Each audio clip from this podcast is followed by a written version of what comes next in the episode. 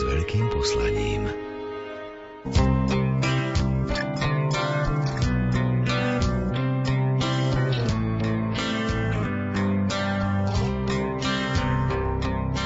Dobrý deň. V dnešnej relácii zaznie vyznanie chovateľov poľovných psov manželov Kriekovcov z obce Točnica. Zelenou Vachnovou z nadácie Dedo budeme uvažovať nad zdravotnou starostlivosťou a bývaním ľudí bez domova.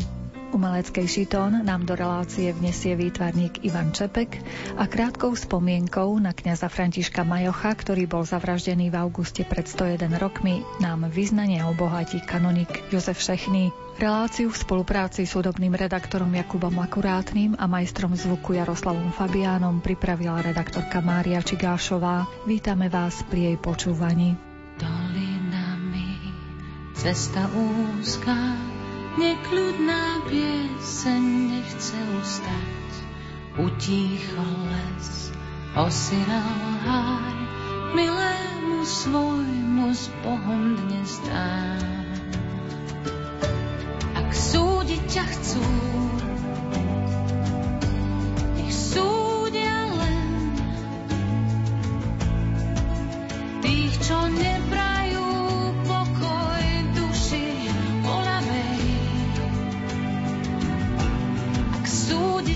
chcú. Nech vinia mňa to, čo potajme nosím v srdci, nespália. Čo život rozdelí, smrť spojí.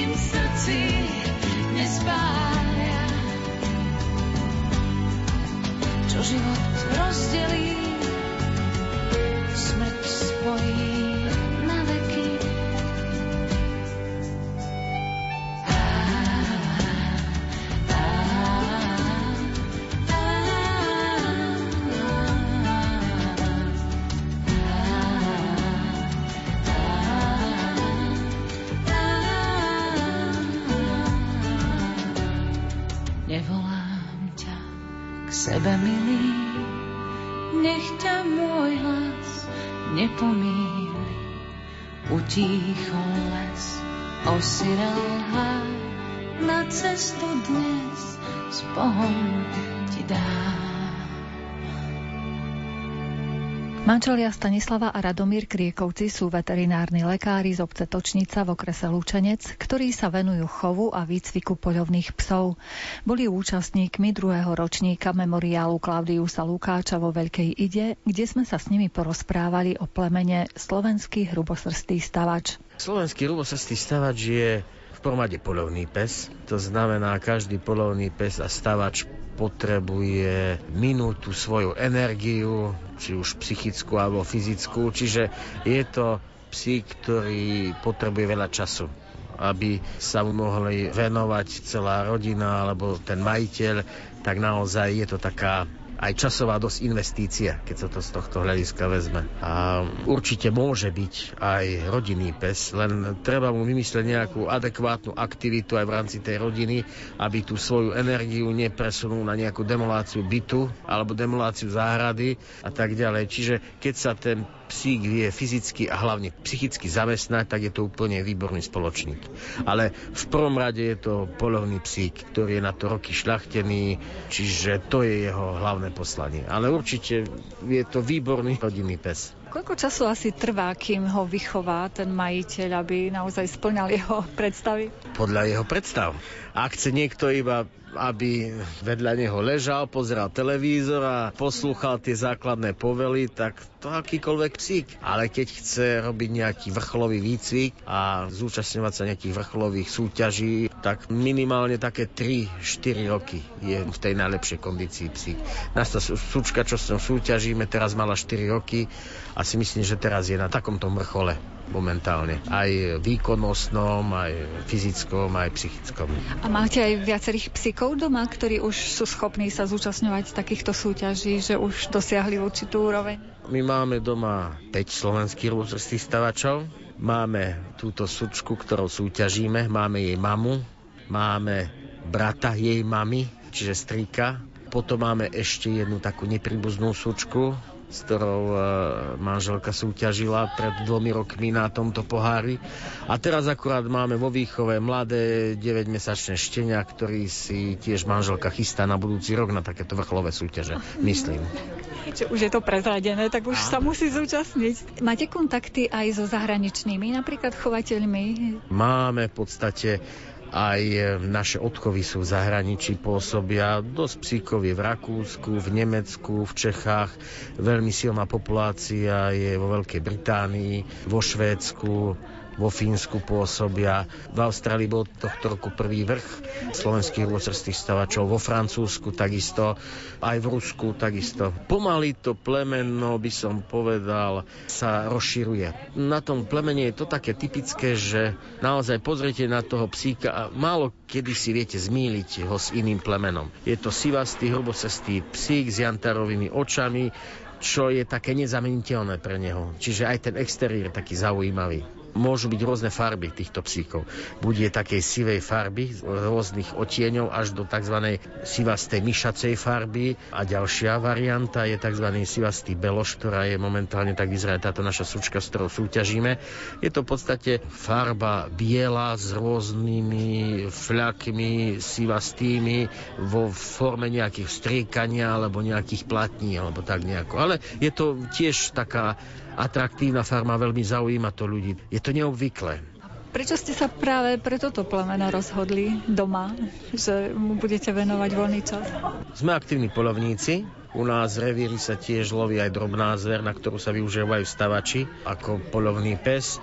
A prvé, čo siahneme, tak určite po našom národnom plemene, po slovenskom rubosrstom stavačovi. A ešte v tom období, keď sme my kúpili si vlastne prvú sučku slovenského rubosrstého stavača, to bolo v 2005 roku, to bolo nie až tak rozšírené ani na slovensku plemeno. A chceli sme aj pomôcť troška k propagácii tohto plemena, aby sa rozšírilo, lebo po takých roku, dvoch nám tu úplne s manželkou učarovalo a skoro celý čas venujeme iba im a našim škonským teriérom. A podarilo sa rozšíriť to plemeno? Určite, určite. Bol tam dosť veľký problém kvôli veľmi úzkej eh, základni chovateľskej do začiatku tam boli skoro všetky jedince veľmi úzko príbuzné a museli sme robiť také dosť výrazné chovateľské zásahy do celej populácii tohto plemena. V podstate by sme použili množstvo východzích plemien, z ktorých toto bolo plemeno zošľachtené a znovu sme vytvárali nové chovateľské línie. V podstate od roku toho 2005 6 až do toho roku 2015 alebo nejako. V podstate aj teraz sa ešte používajú na oživenie krvi pôvodné pôvodné plemená, z ktorých bol tento slovenský ovocestý stáč vyšľachtený. Aby to plemeno nezaniklo, lebo dosť toho už bolo v takom kritickom stave, kde sa vyskytovali vo vrhoch dosť výrazné také dedičné poruchy. Sa rodili šteniatka bez uší, s ráštepmi brucha, súčky nechceli zabrezávať. No, boli dosť výrazné zdravotné problémy. Vo všeobecnosti práve e, toto plemeno psíka ohrozujú nejaké ochorenia, alebo sú to také bežné? Mm, je to ako bežné, ako bežný stavač, akurát jediné, čo je tam také zvláštne, ale to je vlastne pri všetkých hrubosrstých plemenách, nie len stavačov, ale napríklad jazvečíkov a tak ďalej, je tam také dedičné ochorenie e, srsti, sa volá to alopajcia alebo tzv. lisivosť, kde v nejakých dvoch, troch rokoch v podstate začne rednúť srst u tých psíkov a u tých najdramatickejších klinických príznakov ostávajú psíky holé ako naháč úplne. A tiež e, vďaka tomu novému plemennému prístupu sa s nami snažíme eliminovať tieto klinické príznaky tohto ochorenia.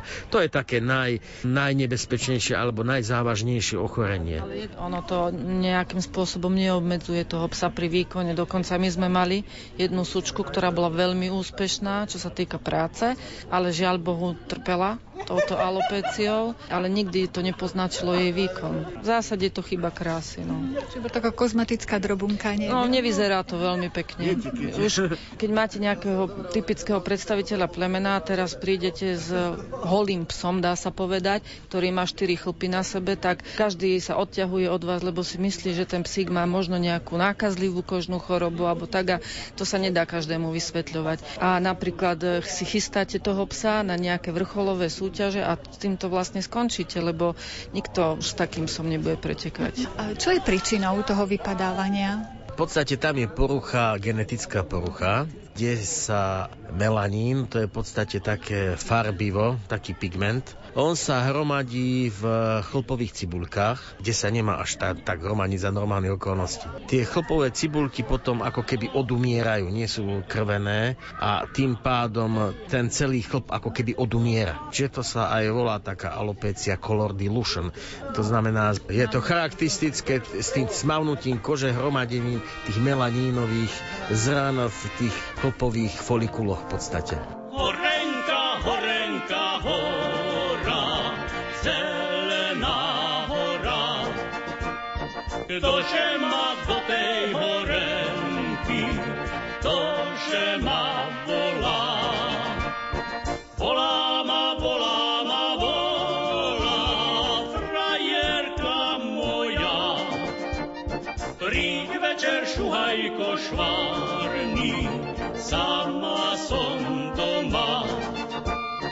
Volá ma, volá ma.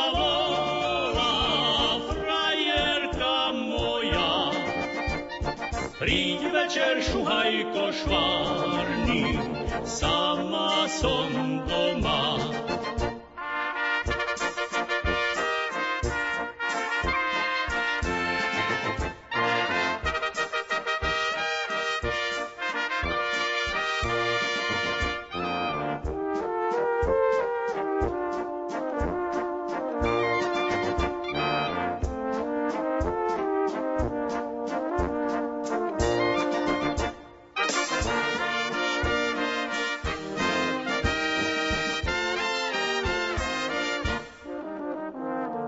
Dva ročky za mnou.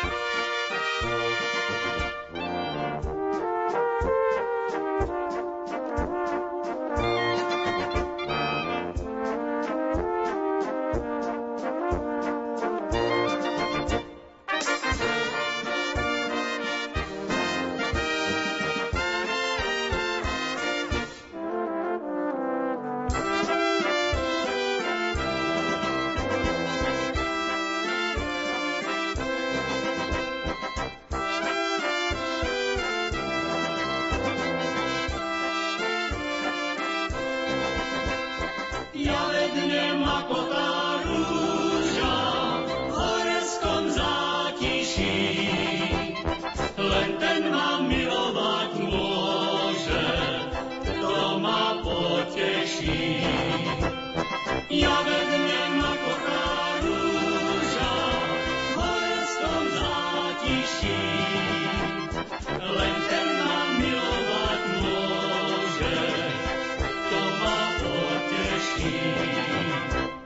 spomenuli, že ste pripravovali práve takého psíka na súťaž. V čom spočíva tá príprava? Tá príprava začína už od malého šteniaťa, si chystáte psíka, najprv začínate s tým základným výcvikom, sadni, ľahni, ostaň.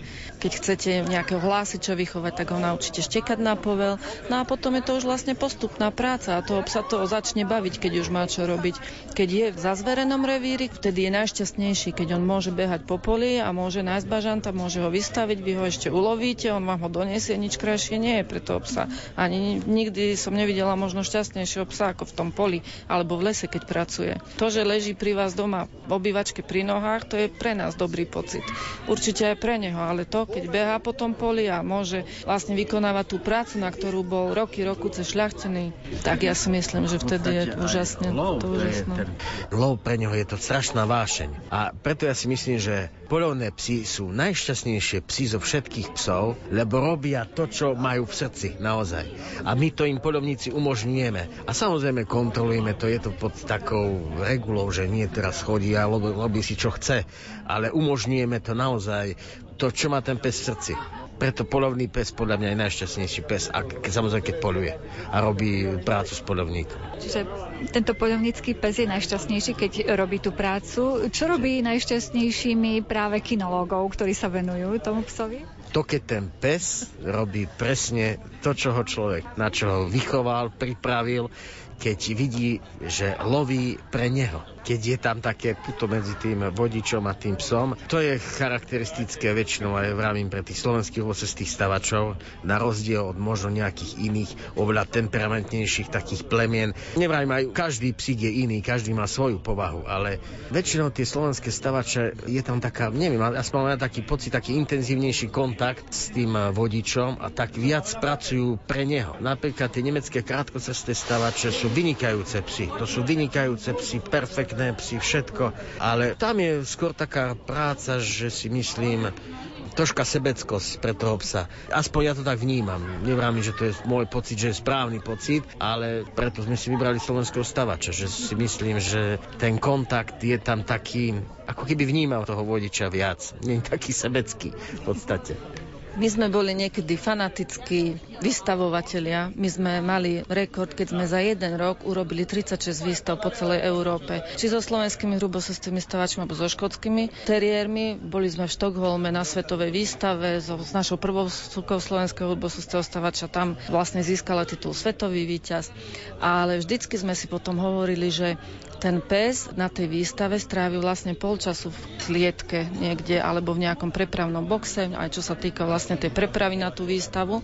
A teraz ste stále ste niekde vonku s tým som, ste v prírode, ste v úzkom kontakte, strávite s ním o mnoho viacej času, čiže nás oveľa viac teraz zaujíma tá práca, ako tá, nevravím, že exteriér, netreba naň dbať, určite, veď musíme vždycky nejak cieľ náš chovateľov je odchovávať typické jedince alebo typických predstaviteľov toho plemena, ale vždycky momentálne nás tá práca naplňuje oveľa viac ako nejaké výstavy. Aj tých výstav je už v zásade teraz o mnoho menej, na ktorých sa zúčastňujeme. Výstavy sú dosť veľmi dôležité z hľadiska propagácie plemena. Lebo keď sa vezme počet ľudí, čo sa zúčastní takejto pracovnej kinologickej akcii a výstavy psov je neporovnateľné. Čiže z hľadiska propagácie plemena, naozaj oboznamovania ľudí, že také niečo je na Slovensku, je to naše národné plemeno, ktoré ich nemáme veľa, máme ich 5 na Slovensku, na rozdiel od okolitých krajín, kde ich majú ďaleko menej. Čiže veľa ľudí ani nevedia, že to je taký,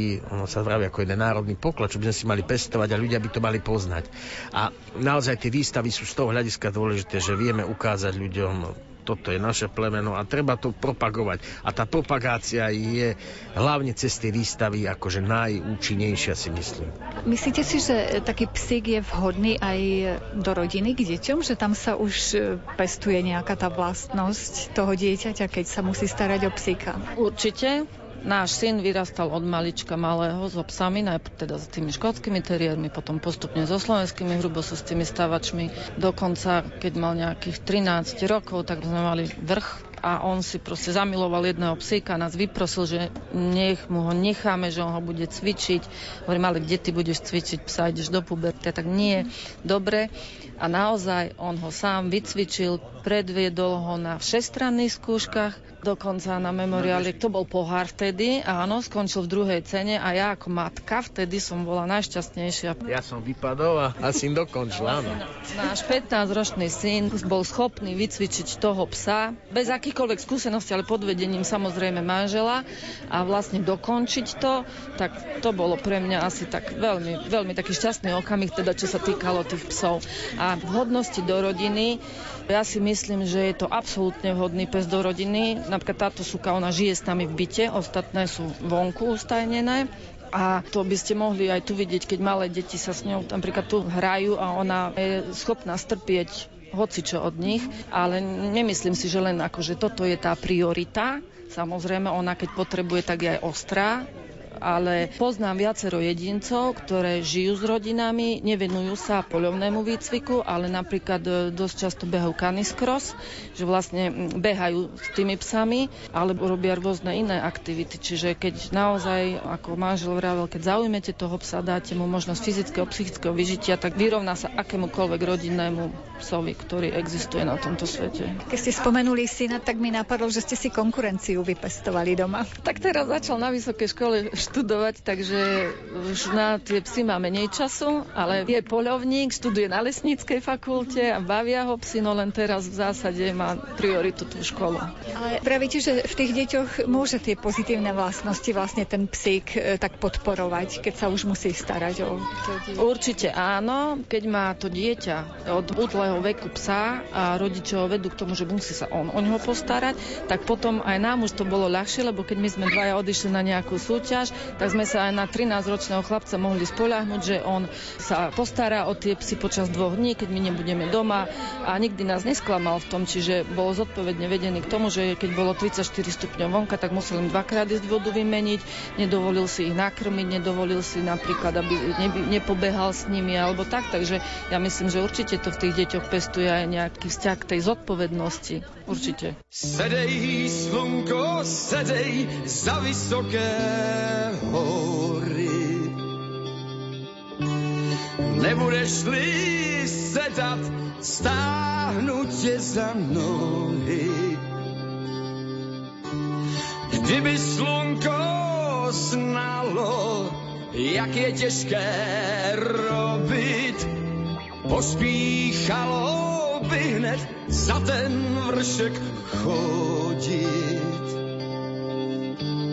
Kdyby slunko snálo, jak je těžké robit, pospíchalo by hned za ten vršek chodit.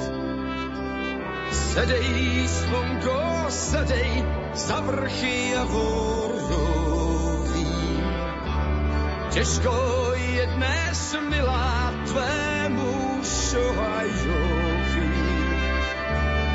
Moje milá, pyšná, slunečko se níží, za jiného vyšla, večer už se blíží. Za jiného vyšla, večer už se blíží. Na celom svete a zda niet krajiny, kde by neboli aj ľudia chudobní a bez domova. Jednotlivé štáty sa však líšia v tom, ako dokážu núdznych podporiť, aby v sebe našli silu a motiváciu hľadať cestu k dôstojnému životu. Alena Vachnová z nadácie Dedo prežila pár mesiacov v americkom Bostone v organizácii, ktorá sa venovala núdznym a s nami sa podelila o svoje postrehy o projekte pouličnej medicíny. Ona je zaujímavá v tom, že ak sa dotiahne až do takých modelov, ako som videla v Spojených štátoch, tak dokáže sprevádzať toho klienta od ulice až do bývania. To znamená, že aj tými, ktoré pracovali v boslonských uliciach s ľuďmi bez domova a ten človek či už využíval následne služby útulku, alebo sa mu podarilo získať bývanie a častokrát aj s pomocou tohto týmu, tak ho potom navštevovali aj v domácnosti, pretože tie jeho mnohé potreby pretrvávali a práve tam sa využíval ten dlhodobý vzťah a dôvera medzi profesionálmi a medzi klientom. Takže áno, dokáže pomôcť a existujú rôzne variácie, ktoré sa dajú použiť tak, aby tá služba sadla presne tomu klientovi. Pretože nie je cieľom vytvárať služby, do ktorých sa klienti musia ako keby zmestiť. Cieľom je vytvárať služby, ktoré sa prispôsobia potrebám toho človeka a potom to aj pomáha reálne.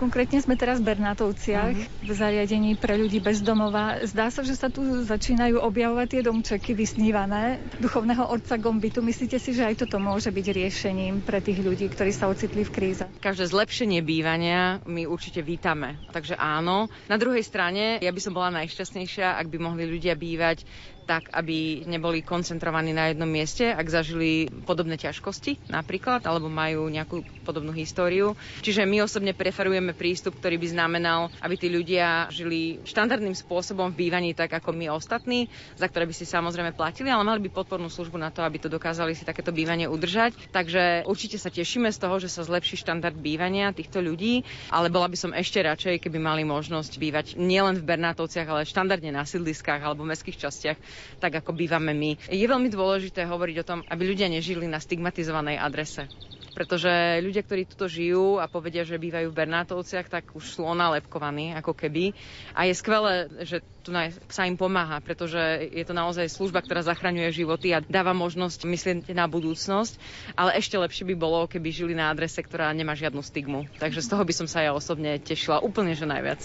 Hovorili sme o tej vašej úlohe dostať do praxe pouličnú medicínu. Čo je ešte pred vami? Aké ciele? Čo chcete ešte dosiahnuť? My veľmi sa venujeme téme bývania, pretože aj bývanie považujeme za základ dobrej zdravotnej starostlivosti a dobrého zdravia. Takže my nie sme organizácia, ktorá by bola zameraná prioritne na zdravotnú starostlivosť, ale na bývanie. Čo vnímame je, že by sme veľmi radi odskúšali ten prístup Housing First, o ktorom som hovorila v úvode, čo znamená, že vlastne rodiny, ktoré sa dosť ocitnú v bytovej núdzi, budú mať možnosť získať sociálne nájomné bývanie a budú ho môcť užívať za štandardných podmienok s tým, že my im v tom ako služba, ktorú budujeme v našej organizácii, dokážeme pomáhať.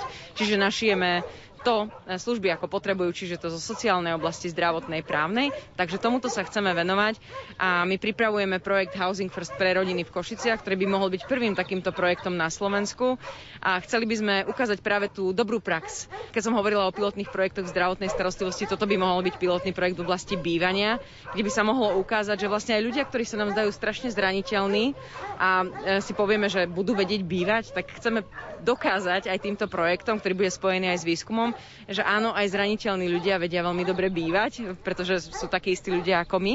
Možno k tomu potrebujú nejaké podporné služby, ale to je úplne v poriadku, pretože tento prístup Housing First sa ukazuje, že o mnoho viac zlepšuje stav tých rodín alebo jednotlivcov, ktorí majú bývanie, ale navyše je to o mnoho efektívnejšie aj pre verejné financie, takže to môže byť lacnejší spôsob pomoci a zároveň nevytvára tie stigmatizované adresy, pretože títo ľudia nebývajú na jednom mieste, bývajú štandardne, tak ako všetci ostatní ľudia v meste. Takže tomuto sa ideme venovať, aby sa stalo vlastne bývanie v Košiciach a na Slovensku dostupným, aby bolo dostupným aj pre veľmi zraniteľných ľudí.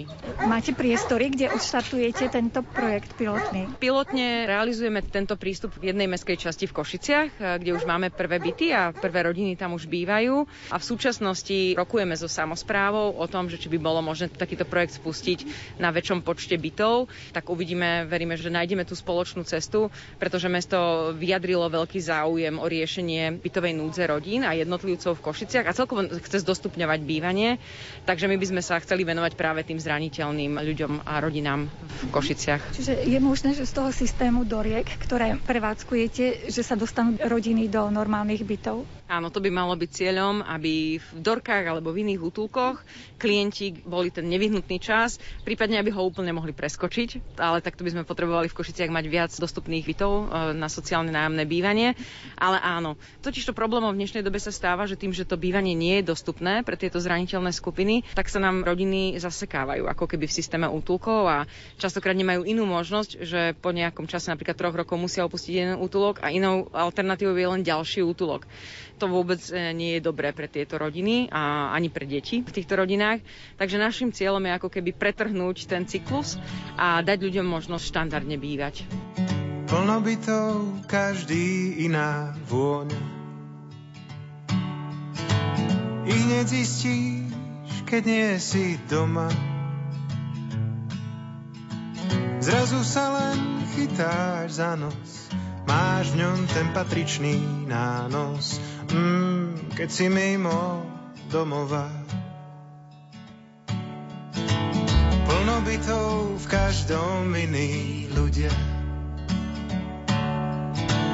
Nebuď smutný, keď sa ti neprihovoria. Ústa im asi zmrzli ľadom tým ľuďom, čo oplývajú chladom. Mm, opakom tepla domova. Keď budeš veľký, tak postavíš si dom. V záhrade bazén a v strede exotický strom. Len mne nezateká strom a cez nepriestrelný plot Netočiano pazúri životný neistot. Plno bytov v každom iný kravá. Sa prvý hádal. Nátury podozrivé, hádajúc sa v lete v zime, rušia nočný pokoj domova. Ale keď budeš veľký, tak postavíš si dom. V záhrade bazén a v strede exotický strom. Len mne nezateká strom a cez nepriestrelný plot netočiano pazúri životný neistot.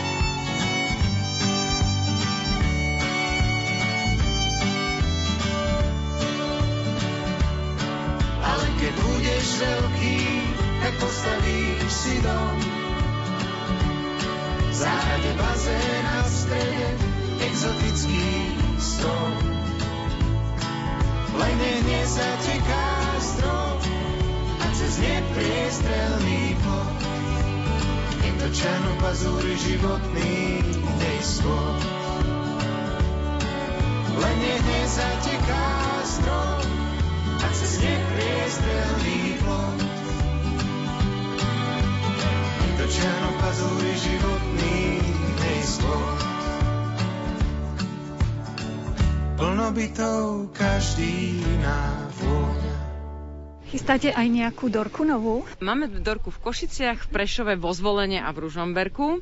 Zatiaľ neplánujeme rozširovať túto sieť. Našou prioritou sa teraz stáva rozvoj tej línie sociálneho nájomného bývania, pretože to je dlhodobé riešenie pre ľudí v oblasti bývania, ale my sme otvorení reagovať na potreby ľudí v bytovej núdzi, takže ak by vznikla nejaká ďalšia potreba takejto krízovej služby, povedzme, tak budeme na ňu reagovať, ale snažíme sa zamerať vyslovene na dlhodobé riešenia bezdomovectva a chceli by sme veľmi v spolupráci s našimi partnermi a napríklad so samozprávou ukončovať bezdomovectvo. Fínsko je krajinou, je jedinou krajinou v Európe, kde sa darí znižovať počet ľudí bez domova, všade inde dosť výrazne narastá za posledné obdobie a Fínsko prijalo ten prístup Housing First ako alfu a omegu svojej stratégie celoštátnej, takže im sa reálne darí znižovať počet ľudí bez domova a znižovať aj počet napríklad lôžok v nocľahárniach a miest v útulkoch, že zostalo im napríklad v hlavnom meste len niekoľko nevyhnutný počet lôžok, aby mali pre ľudí, ktorí sa práve ocitnú v situácii bezdomovectva a nedokáže mesto hneď zareagovať. Ale existuje aj niečo, čo sa volá ukončovanie bezdomovectva, dokonca prevencia bezdomovectva,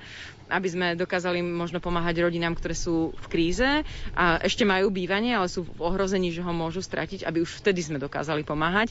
Takže budeme aj v spolupráci s mestom a s našimi spolupracovníkmi z iných organizácií pracovať a pracujeme na koncepcii prevencie a ukončovania bytovej núdze v Košiciach, čo je taká celomestská aktivita. Takže budeme hľadať riešenia aj pre toto. Vlastne ako vôbec predchádzať a ukončovať bezdomovstvo rodín.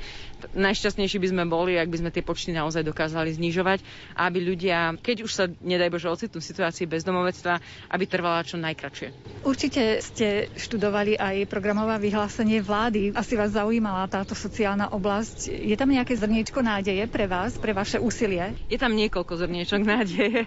Podpora sociálneho nájomného bývania, to znamená výstavba nových bytov alebo rekonštrukcia priestorov, ktoré by boli vhodné na toto použitie. Ďalšia veľká nádej je príprava národnej stratégie na ukončovanie bezdomovectva, čo je tiež bod, takéto sa tam nachádza. Tam tiež e, už spolupracujeme s kolegami aj, aj s ministerstvami na príprave takejto koncepcie. No a veľmi zaujímavým nástrojom je zmena alebo úprava príspevku na bývanie, čo by mohla byť špeciálna dávka, ktorá by umožňovala rodinám, ktorým nevychádza príjem na to, aby si dokázali platiť komerčné nájomné bývanie, pretože vlastnícke bývanie je pre nich väčšinou nedostupné, tak aspoň to komerčné nájomné bývanie s podporou štátu. Je to riešenie, ktoré pomáha tej rodine, pretože rodina môže bývať a nemusí sa prepadávať do systému sociálnej pomoci ako keby ďalšej. A čo je ešte veľmi dôležité, je to o mnoho výhodnejšie aj pre verejné financie, pretože rodina môže zostať spolu a ak nemajú žiadne ďalšie špeciálne potreby, tak naozaj akože pár desiatok, prípadne nejaká iná suma v eurách dokáže pomôcť rodine bývať a tým pádom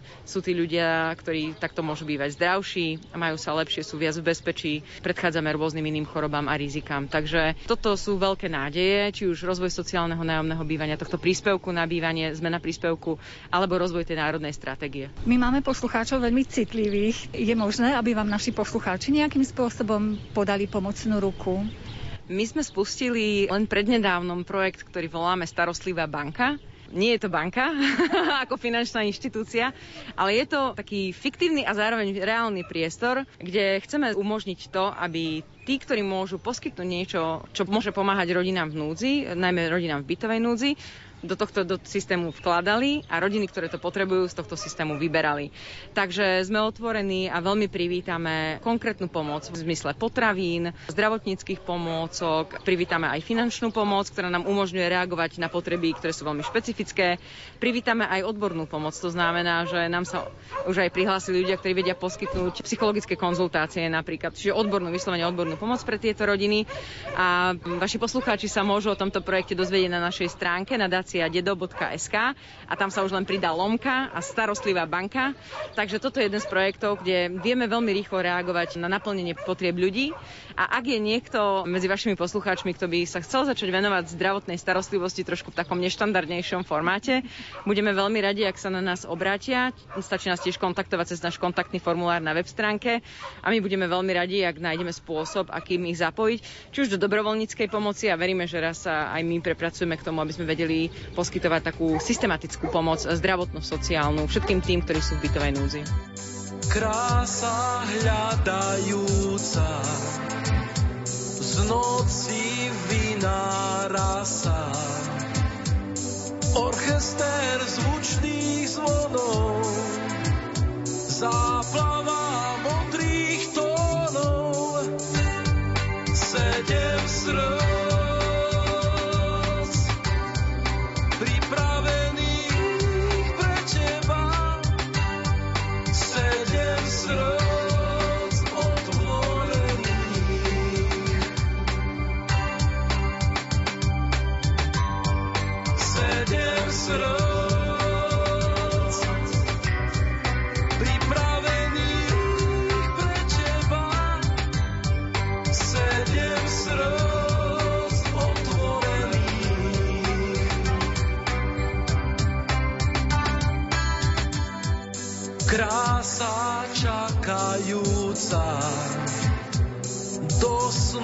zakráda sa register pestrých farieb postava pravdivých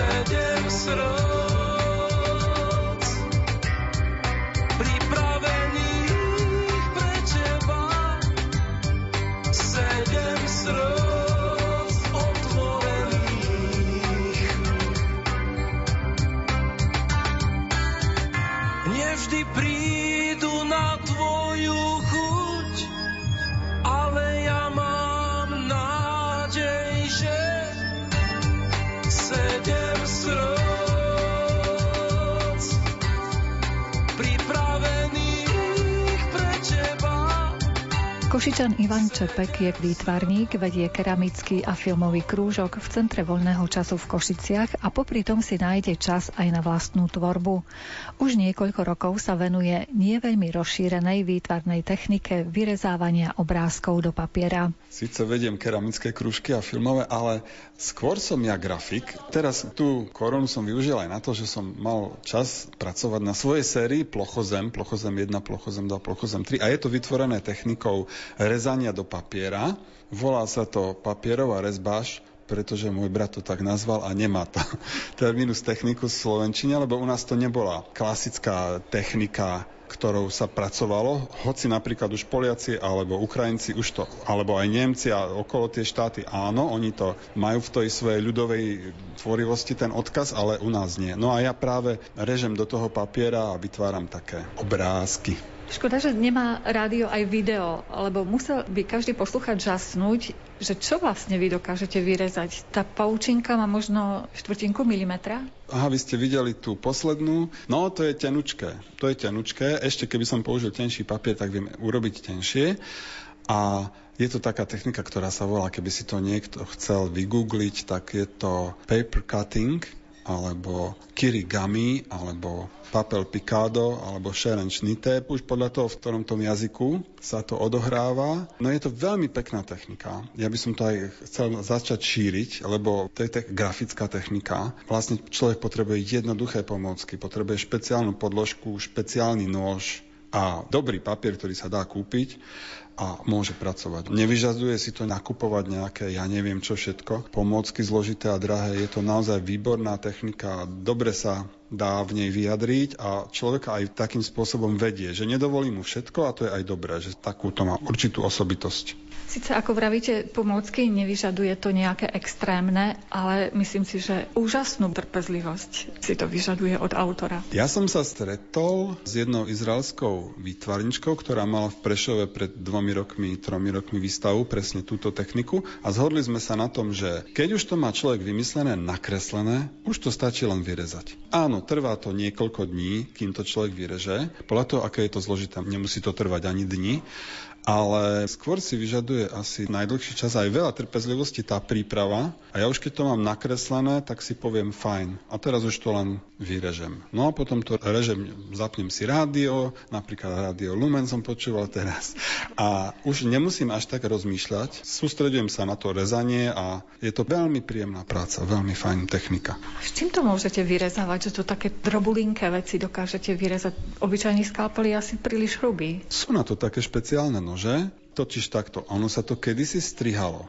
Strihalo sa to a potom vznikli tie podložky špeciálne, do ktorých sa dá rezať a rezať a oni vlastne sa spoja, ako nevzniknú tam nejaké rezy, ktoré by pokazili ten ďalší rez. A tie nože sa dajú kúpiť aj v modárskych obchodoch, nie je to problém. Dá sa to bežne získať. Spomínali ste tú sériu Plochozem.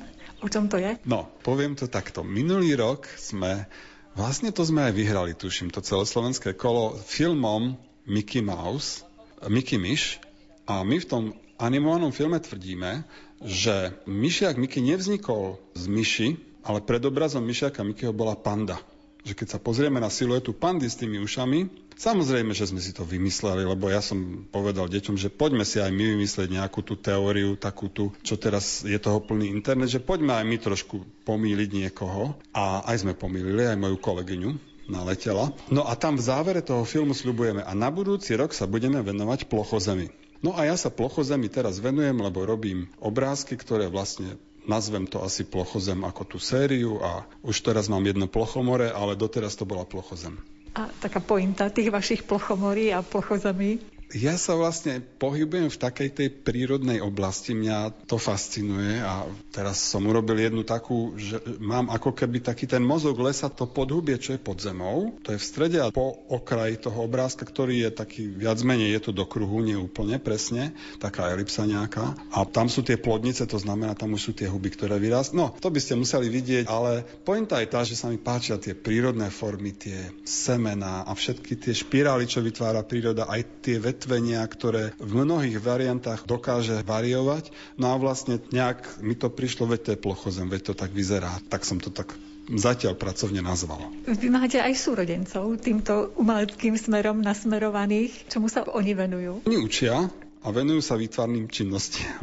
Práve včera mi brat napísal reakciu na ten môj obrázok, ktorý som poslal, že fajn, a ja mu píšem, no a kedy ty dokončíš svoju, som chcel povedať temperu, ale doteraz maľoval temperou, ale niekoľko rokov maľuje akryl, takže brat maľuje, maľuje prevažne mačky a robí to úplne fantasticky. No a sestra je výborná v keramike, ona aj keď vyštudovala grafiku, ale venuje sa keramike a aj, aj ako deťom sa venuje, aj krúžok má keramické krúžky rôzne a aj tvorí keramiku, misky. Teraz práve kolegyňa moja tu, čo pracujeme, tak si u nej objednala nejaké nové misky, lebo to sú najobľúbenejšie misky, ktoré vlastne doma majú. Sestra učí v centre voľného času a brat učí na strednej škole, učí filmárov, on má tiež animovaný film, my sme bratia v triku, tak trošku prepojení a zároveň učí aj na základnej umeleckej škole, on stále vlastne učí. Že niekedy na súťaži aj bojujete proti sebe so svojím týmom detí. Tak veru, tak veru, ale nezávidíme si úspech, vždy si zagratulujeme, tak teraz si ma dostal Bráško, teraz ste lepší. No a také najfajn, najviac príjemné to bolo jeden rok na tej celoslovenskej, keď sme teda skončili. Brat so svojimi stredoškolákmi vyhral svoju kategóriu a my sme vyhrali tú vekovú kategóriu do tých 16 rokov zase s našimi filmami, s našim filmom. Tak to sme teda tam stáli tak pyšne a nadšene, lebo sme boli radi, že to takto ocenili. Porota sa aj myslela, že či sa nezmýlila náhodou, že jedna kategória Čepekov tým, druhá kategória Čepekov tým. Hej, už nás tak trošku berú. Ako, a východňári, bratia Čepkovci, no poďte. už nás poznajú no, za tie roky. Nechystáte nejaký spoločný projekt, spoločnú výstavu, niečo spoločné, kde by ste sa stretli v tej hektike dní? Áno, výstava mala byť na jeseň, je odložená. Pravdepodobne bude v knižnici Bokatiovej v Košiciach niekedy vo februári a brat tam bude mať svoje obrázky, svoje akryly, ja tam budem mať svoje vyrezávačky a sestra keramiky a takéto záležitosti, takže potom to vypukne. Dúfajme, že sa to zrealizuje. Vyzerá to, že áno. Určite poslucháči si urobili nejakú predstavu o tých obrázkoch, ale môžu ju prísť konfrontovať vo februári o rok. Áno, srdečne ich pozývam. My to radi robíme v tej knižnici, pretože tam vlastne je tých divákov veľa, lebo aj keď si chodia po knižky alebo donášajú knižky, tak si tú výstavu pozrú a nie je to klasická výstavná miestnosť, ale je to moderná prístavba knižnice a radi tam vystavujeme.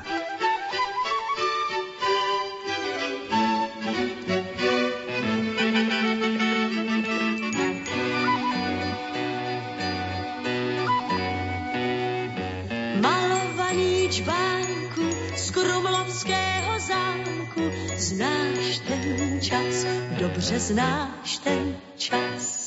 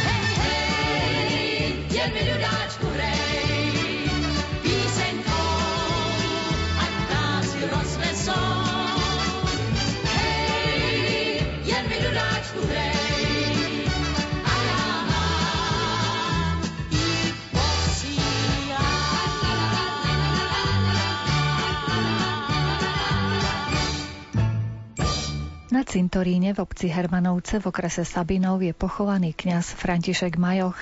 Narodil sa v Bardejove, študoval v kňazskom seminári v Košiciach a po vysvetení za kňaza v roku 1914 prichádza na miesto kaplána do Ražňan. Neskôr sa stáva hermanovským farárom.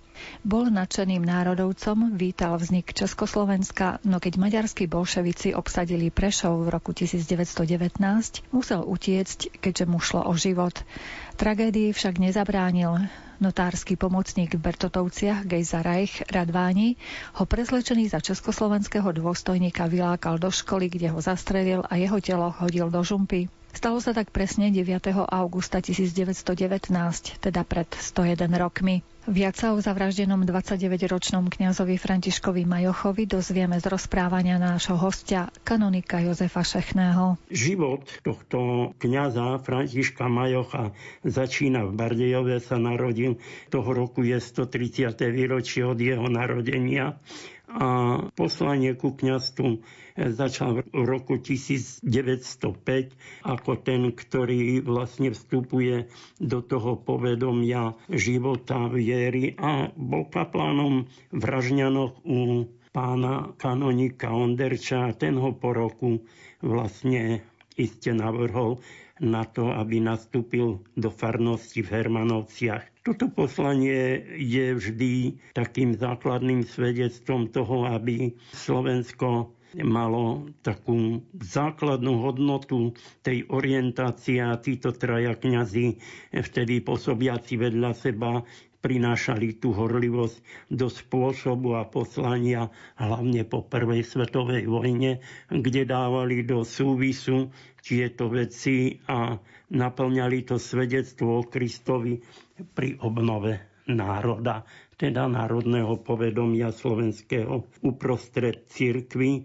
A táto stálosť je vlastne takým základným poslaním toho duchovného svedectva, kde zvíhali povedomie svojbytnosti, ale hlavne po vojne aj takej pracovitosti, prebudzania vedomia tej dôstojnosti, horlivosti, najmä po ukončení uhorskej nadvlády nad Slovenskom.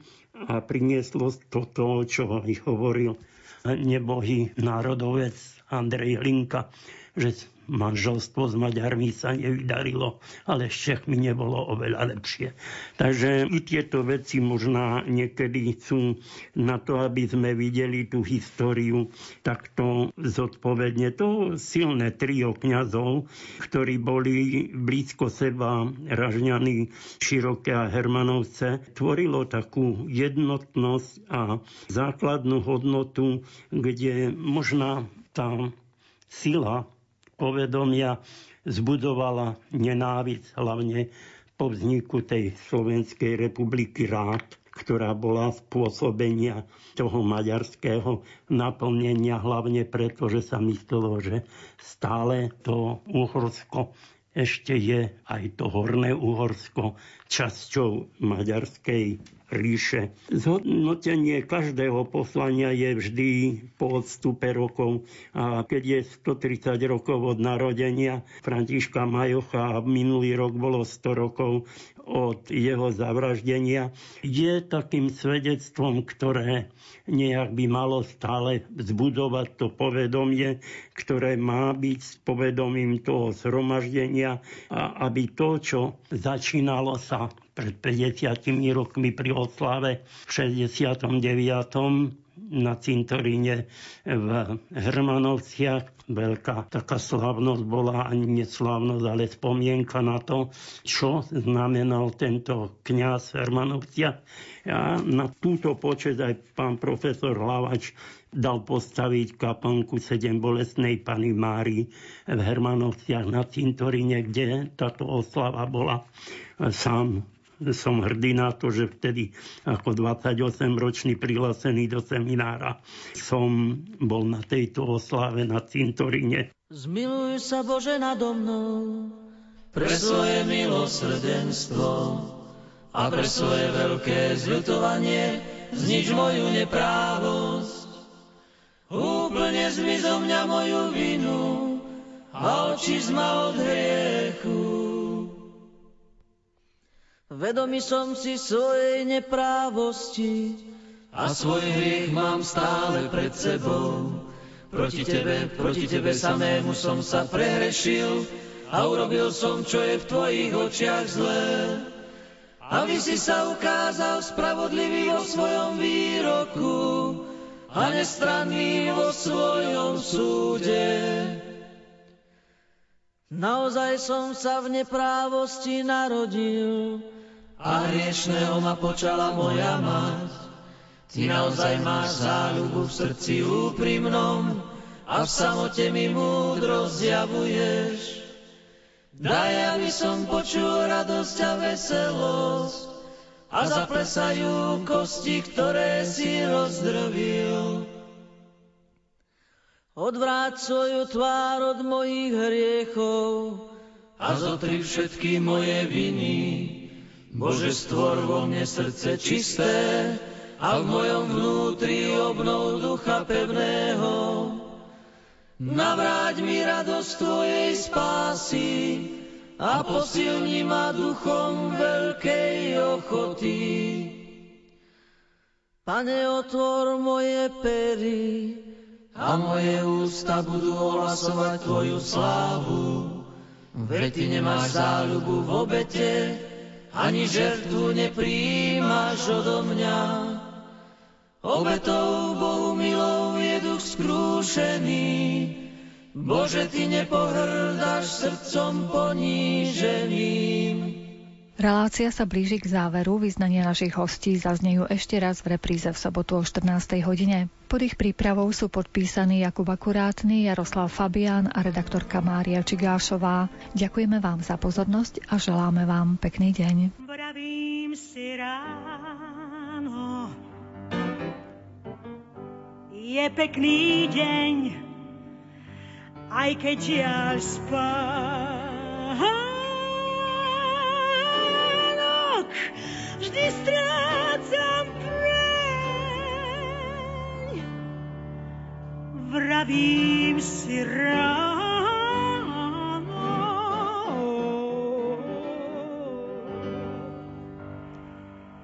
Je pekný deň a možno bude naozaj.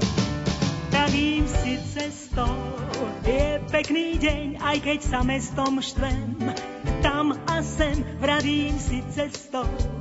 Je pekný deň, to predsa vie hneď pomôcť vraj. A keď to viazne, keď ponátrem vrecká sú prázdne, plat o týždeň zaháňam bázne. Je krásny deň, veď sa chcem tiež mať trošku fajn.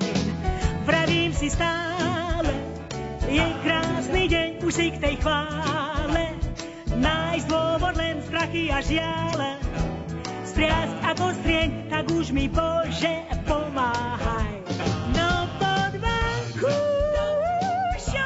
to dopoviem, dýcham a tu som, tak ďakujem, dýcham a tu som. Po pekný deň Adam bol naozaj.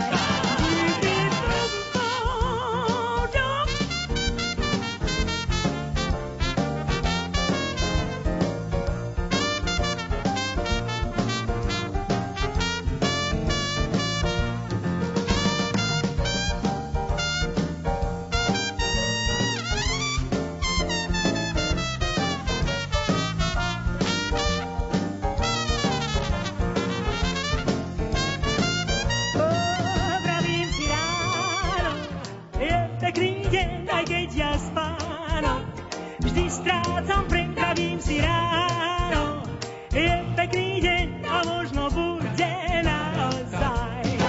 Pravím si ráno, je krásny deň, aj keď ja spánok vždy strácam pre, Rádio Lumen. Vaše katolícke rádio.